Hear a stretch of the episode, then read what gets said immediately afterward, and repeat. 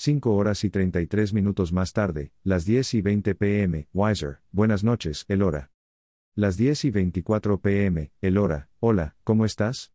Las 10 y 24 pm, Wiser, confundido, pensando en alguien. Las 10 y 24 pm, Elora, ¿por qué estás confundido? LOL, las 10 y 25 pm, Wiser, usted tiene una mirada que esclaviza a cualquier hombre, una sensualidad que enloquece, un cuerpo que provoca los deseos más bajos y exquisitos.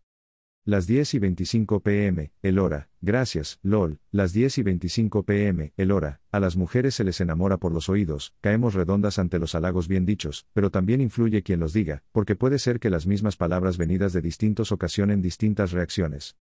Las 10 y 27 pm, el hora, entonces venidas de un hombre que tiene mirada profunda, con ojos que transmiten dulzura, que dice los halagos con dulzura y sin esperar nada, más bien por sinceridad y porque te parece y sabes apreciar y eres observador, eso, eso cautiva y puede según como tú mismo me has dicho, dar lugar a malas interpretaciones y pensar que estás interesado las 10 y 28 pm, el hora, es decir que sí, que tendrás que controlar un poco esa parte, porque es que de ti todo es tan especial, tan convincente, tan dulce, podría enamorarme fácilmente de ti. Las 10 y 28 pm, Wiser, desearía poder tener control cuando pienso en usted, pero has activado algo en mí muy inusual.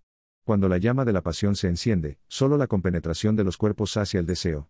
El hora no pudo soportar más e invitó a Wiser esa misma noche a su apartamento, allí se realizó la más voraz batalla.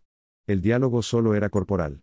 En doce minutos Weiser llegó al lugar, dando inicio sin palabras, sus labios firmes y ardientes rozaban los de ella, su mano derecha acariciaba el cabello mientras la mano izquierda exploraba la espalda. Ella respondía con besos sensuales, sus manos sujetaban el cuello de él, se podía escuchar la respiración agitada, y sentir el olor de sus pieles. La pared tuvo participación debido a que las piernas de ella sujetaban la cintura mientras él besaba su cuello. Aún la ropa era un obstáculo.